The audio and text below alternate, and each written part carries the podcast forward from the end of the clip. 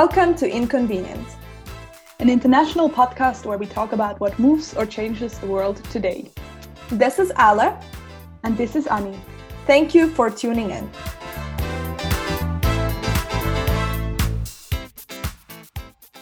So, welcome back to another episode. Today we'll be joined by a great guest, and we are really excited about it. Last month, on May 17th, uh, was the International Day Against Homophobia, Transphobia, and Biphobia. First observed in 2004, the day was designed to focus on attention on the violence and discrimination experienced by lesbian, gay, bisexual, transgender, intersex people, and all other people with diverse sexual orientations, gender identities, or expressions and sex characteristic. The UN Secretary General issued a statement in support of May 17th, noticing that this year's observation comes at a time of great challenges. Antonio Guterres said, among the many severe impact of COVID-19 pandemic is the increased vulnerability of LGBTQ plus people, already facing bias, attacks, and murder simply for who they are or whom they love. Many LGBTQ plus people are ex- experiencing heightened stigma as a res- result of this virus, as well as a new obstacle when seeking healthcare. And as an example of that, there comes one from my motherland, Poland. Here, as in many, many countries, the borders uh, were shut down. The one condition uh, on which you can cross the border is, for example, if you are a foreigner and you are married to the Polish citizen. So then, in this case, you can still cross the border, even though obviously there is the lockdown due to coronavirus. But the problem is that in Poland, LGBTQ plus couples they can't marry. They can't even have the partnership union here. It's not provided by law. And therefore that's one already act of discrimination that they are facing in addition to many many more. In different countries they said that like homosexuality is like the the reason for covid-19 um, and that it's like a punishment of god that people who have homosexuality for example when they get covid so it's mm. there are really um, weird and harmful mm. theories um, that mm-hmm. are going around ILGA Europe has been creating the Rainbow Map and Index since 2009, using it to illustrate the legal and policy situation of LGBTI people in Europe. The Rainbow Map and Index ranks 49 European countries on their respective legal and policy practice for LGBTI people from the scale from zero to 100%. In order to create the country's ranking, ILGA Europe examines the laws and policies in 49 countries using a set of 69 criteria. And they are divided between six thematic categories equality and non discrimination, family, hate crime and hate speech, legal gender recognition and bodily integrity, civil society space, and asylum. More information on the list of criteria and their weight on the total score can be found at rainbow-europe.org if you are interested in that. So we're going to present you like the key findings of the Rainbow Map 2020. And the first uh, point is that there has been no positive change in 49% of the countries. For the second year in a row, countries are moving backwards on the Rainbow Index as existing protections are disappearing. Trans rights are where most of the current movement in terms of, of LGBTQ plus equality uh, is happening for better or for worse. Other forward movement, although on a smaller scale, is in the inclusion of equality measures protecting intersex people against discrimination LGBTQ plus human rights defenders increasingly are at risk authorities taking active uh, measures to undermine civil society associations and attempts to ban public events. For the fifth year in a row, Malta continues to occupy the number one spot on the Rainbow Europe map with a score of 89%. And Belgium and Luxembourg come in second place for the third time with a score of 73%. The three countries at the other end of the Rainbow Europe scale are Azerbaijan with 2%, Turkey with 4%, and Armenia with 8%. Turkey's score has been decreasing since 2015 due to restriction on freedom of assembly and association. And Azerbaijan has also lost points over the past two years due to irregulations on legal gender recognition. Hungary is the country with the most dramatic drop in its score, losing 8.5% points in relation to the suspended procedures for legal gender recognition and the lack of proper state protection at public events. Poland has also dropped by almost 2%, and it's now the lowest EU country on the map, which is so sad. Another important deduction happened with France losing almost 7 percent points due to the expiration of the government's action plan. So today we will talk about this topic with Mina Tolu, who is a Maltese activist. They champion LGBTQ plus causes and they are also a green activist who has campaigned to raise awareness of transgender rights and gender equality in Europe. They ran for the 2019 uh, European Parliament election in Malta, and they are also the co-spokesperson of Federation of Young European Greens. I've met them last summer at the summit of FYG in Istanbul and was really impressed by their knowledge and engagement. So we are pretty excited to have them on the show for today.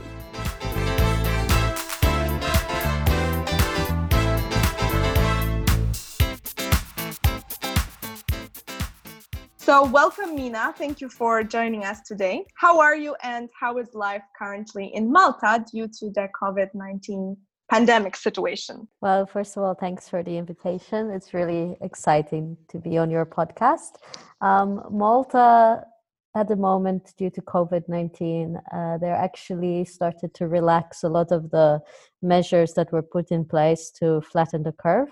And so at the moment, it's been one week since restaurants opened, at least the outdoor areas of restaurants have opened. I know some offices have started to go back into the into their office spaces and people have stopped working um, from their homes. Now it's mandatory for everyone to wear the mask when they go into mm-hmm. the stores and all of these measures that we are also seeing in other places.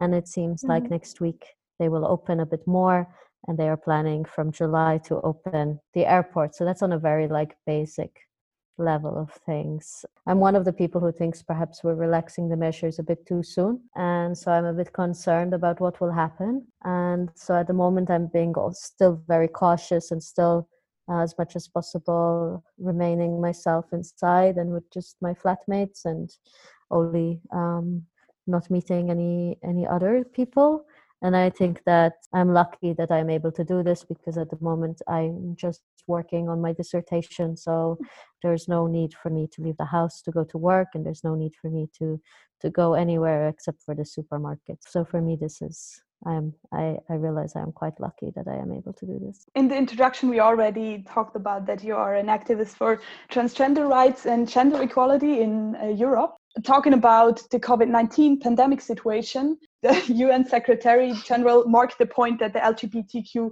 uh, com- community is one of the groups that is especially suffering under the COVID 19 pandemic. So, can you tell us maybe more about that?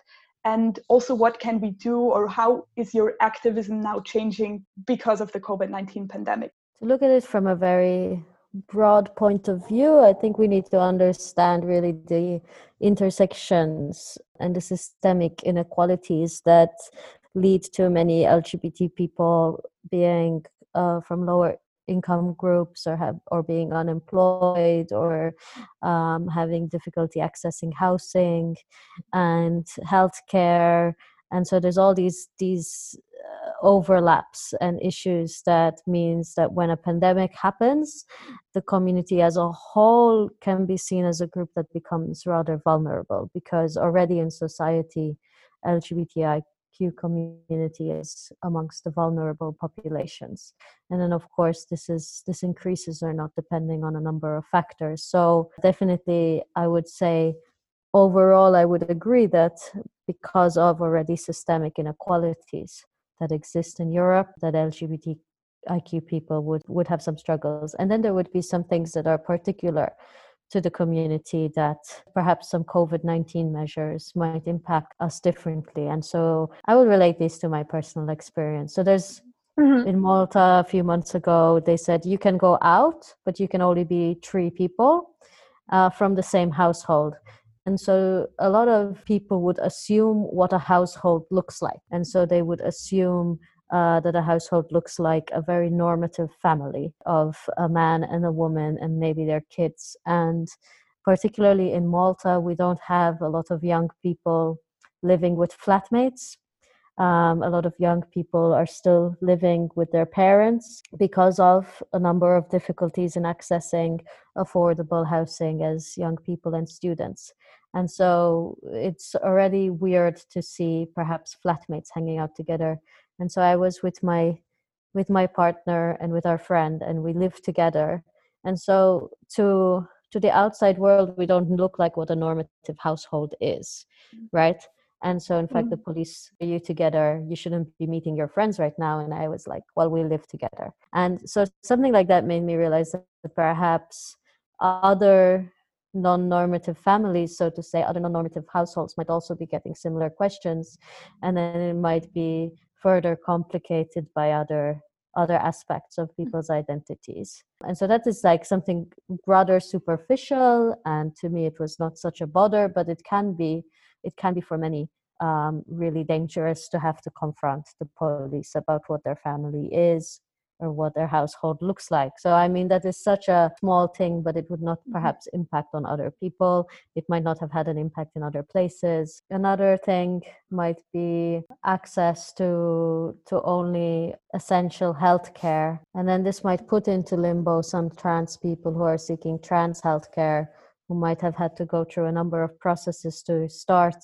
trans specific healthcare and then this is all put to pause for for instance they would not be able to access things. And while understanding of course the priorities in healthcare there are ways that this can be managed that can allow for trans people to still have a quality of life and an understanding and, and some respect uh, rather than stopping outright uh, some healthcare aspects um, and ensuring there is a kind of a streamline and so again just i'm i'm very much based in malta right now. I've worked on a european level but currently in malta and so what what happens with malta that it's an island uh, we really uh, and a small island we really rely on external from from the rest of europe for like imports also of medications and medicines and while this is not directly related to LGBT, I think it's really important to bring up as it relates to reproductive. They made placed an order for essential medications. This did not include some contraceptive pills and and so on. So in fact, at the moment, there have been reports that the country is running out of the contraceptive pills, and so things like that just kind of bring to light what might be happening during a pandemic that creates actually some issues for for certain groups. And if reproductive health care and reproductive rights are not considered a priority then then these would also suffer.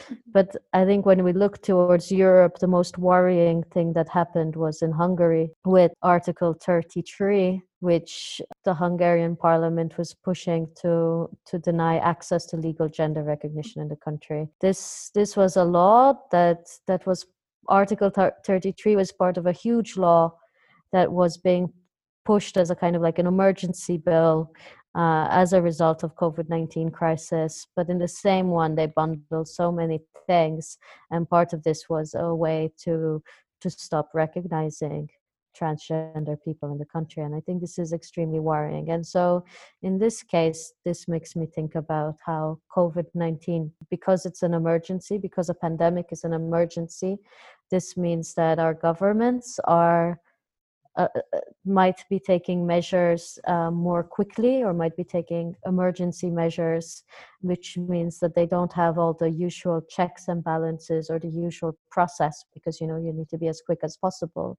Mm-hmm. And in the case of Hungary, we saw how this results in actually more harm towards trans people. Yeah, so I think these are just a few examples and some mm-hmm. i guess a bit more superficial and some really worrying like what we see in hungary. I'm really all the time nodding my head to to what you say. We talked a lot already on the podcast with annika about that how governments in the world but also like in europe how they are overusing how they are abusing their power for the wrong side for the wrongdoings basically during this pandemic and how it's so easy for them and in this case uh, affecting those people who are already so much affected by other discriminating laws. On the other hand, when we looked at the ILGA ranking results, they show that Malta is now for quite a long time, I think, the LGBTIQ friendliest country in Europe. We are wondering what are your thoughts about that and why do you think,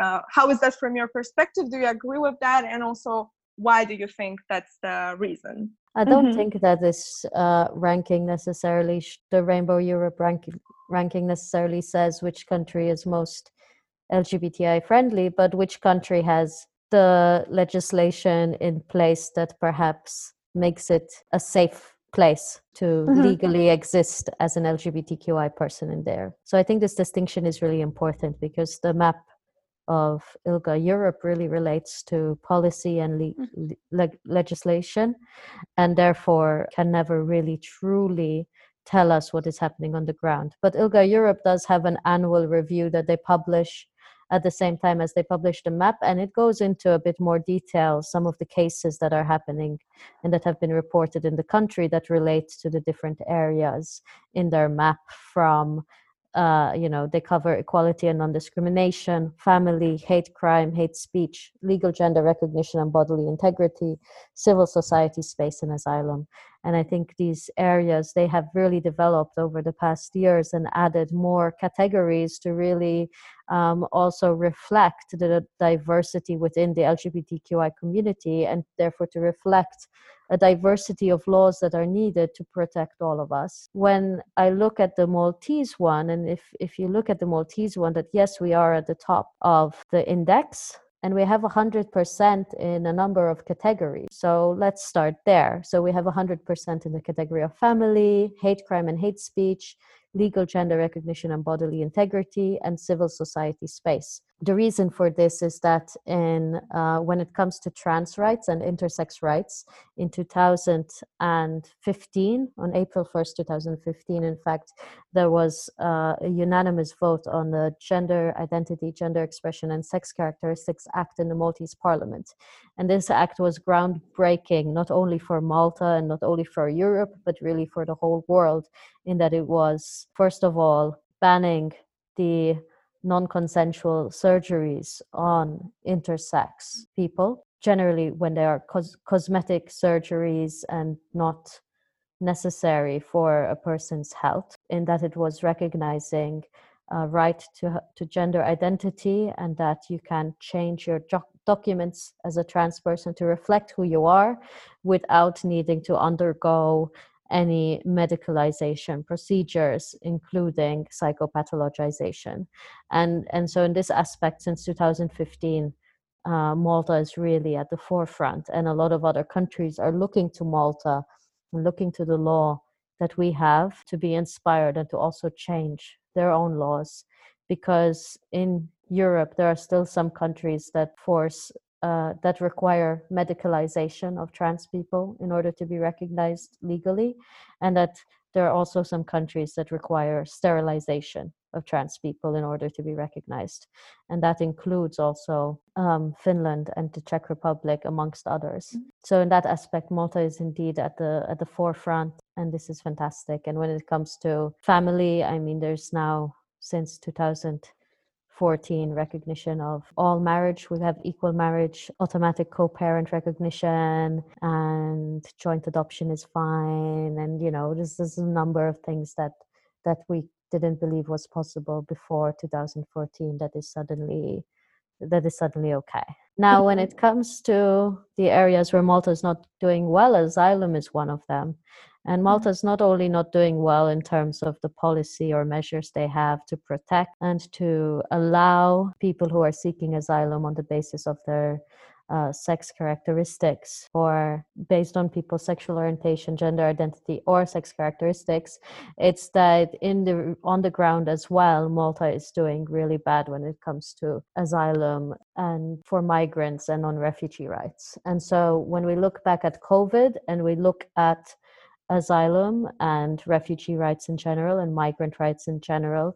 At the moment, I want to highlight that there are three boats outside of Malta's waters that are hosting 350 migrants. And these boats are not built to host people as living quarters. They are they are daytime cruise ships that normally would do like a day cruise around the island. Um, they are not made for people to live there, to sleep there, to eat there. Due to the COVID 19 and the strict uh, shutdown of borders, the Maltese government is using this as a convenient reason to not allow these 350 migrants to come into Malta. This is extremely worrying and this has been happening for some time and let's focus in on LGBTI rights, but then let us also understand that, you know, Malta's bad track record also on the case of asylum that is also reflected in the laws that we see that it's not being recognized in this Rainbow Europe Index. It's also gen- just generally a really bad track record when it comes to asylum. But it's related to so many other things that are happening, of course, and you cannot just look at it out of context. But I wanted to highlight that due to COVID 19, this is creating kind of the convenient reasoning for the government to excuse themselves for hosting 350 people at sea. You already mentioned like the massive difference between the European countries when it comes to the rights for LGBTQ people. How are you you and FYG working on that to get to better rights for the for the LGBTQ community? How can you do that on a European level? we have our own internal our, our internal work where we mm-hmm. really where we have our trainings for our member organizations mm-hmm. and uh, where we have been having trainings over the years on, for example, demasculinization of politics, where it's mm-hmm. to encourage uh, young women, but also trans people to be involved in politics and the importance of having uh, non-cis male voices in in politics. We also support our member organizations in various countries, their work in this area, and we speak out when we see issues like that are happening in Hungary. Um, we mm-hmm. follow closely what happens in the European Parliament, and we are really lucky, I think, that we have a number of young green MEPs now in the European Parliament for whom LGBT rights is also really important, who work on this really strongly within the LGBTI intergroup. And mm-hmm. so we are able to work closely with them also. Yeah, so we try to cover it also in in our work in, in, in general we try to have it as part of it's part of our political platform it's kind of streamlined in what we do mm-hmm. i think queer you know yeah i use that word intentionally like queer politics also is a part of the green politics when it mm. comes to FYG. Maybe for an ending question, what do you think are now the main points in working for LGBTQ rights, transgender rights, or, and also gender equality? Uh, in Europe. Can you tell us, like maybe uh, briefly, like the main points that you or that also with FYG you're working on? There could be so much to say. Yeah. I think on on one aspect, one area that we are truly committed to working on is reproductive rights and bodily integrity. And for us, this means both campaigning so that trans people do not face forced sterilization, as I mentioned earlier, in countries like Finland and Czech Republic, but also other countries. And but reproductive rights and bodily integrity is also about being pro-choice. We campaign for access to abortion across Europe, and we know that this is not the case. I think many people know that this is not the case in countries from Poland to Malta, mm-hmm but is also problematic in so many other countries like italy has its problems romania has its problems croatia have their problems in accessing abortion as part of essential or necessary healthcare. Mhm. And so for us, when we talk about reproductive rights, we really understand it in this holistic way that we're talking about everybody's bodies and whatever measures are in a country that are stopping from anyone having access to these rights, these really important fundamental rights, then we will fight against that. And then when it comes to also LGBTI rights, for us, it's also important the freedom of assembly and the right to protest and the rights to be on the streets and, and as you are, as who you are. And uh, this is why we also support our members when they are when they're taking to the streets also as queer activists and calling out when things happen like in hungary recently with the article 33 but when there's also violence against lgbtqi people maybe it's a very generic answer but It's very good. It's very good. and uh, I mean, the answer is very good, and what you do is very good. So, thank you for doing that, what you do, because it's really, really important. Not only, as you're saying, like the fact that not only in Malta, but all the other countries that you keep the radar on all the other countries it's so important and so crucial and i think we need more of that. So thank you for this activism like really from the bottom of my heart. Thank you for that. Thank you for explaining those things to us. It was very educating very inspiring thank you for mentioning this part about asylum seekers. To our listeners uh, we also recorded an episode episode number three of our podcast is all about asylum seekers in times of coronavirus. So if you want to get more information on that a little bit about what mina just mentioned you can go to that episode. So thank you so much mina for Perfect. sharing that with us. Thank you. And- i will make sure also to listen to that episode Okay, that's Oh, really cool. so we're going to uh, link your social media profiles and also the website of FYG in our episode description and also on our social media. Then people get in, can get uh, in touch with you. Again, also from me, a big thank you for all your important engagement. And I think it was also for us really educating to have you on the show. So thank you so much, Mina. thank you very much i think this is the first time i will be on a podcast Oh, wow. Okay. Wow we feel really honored then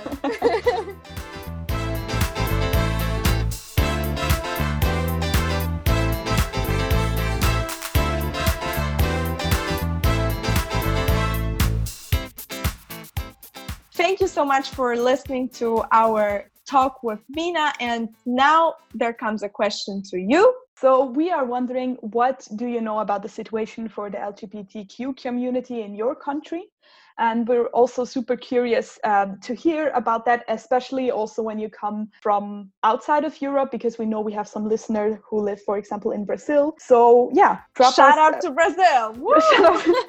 You can slide into our DM- DMs on Instagram or or write to our email at inconvenient at alleverse.com.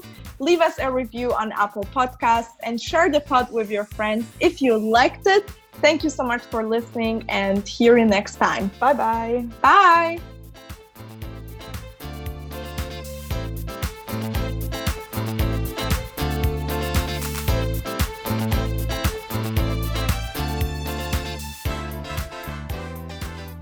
Thanks for tuning in. Don't forget to follow us on Instagram at Inconvenient Podcast. Hear you next time.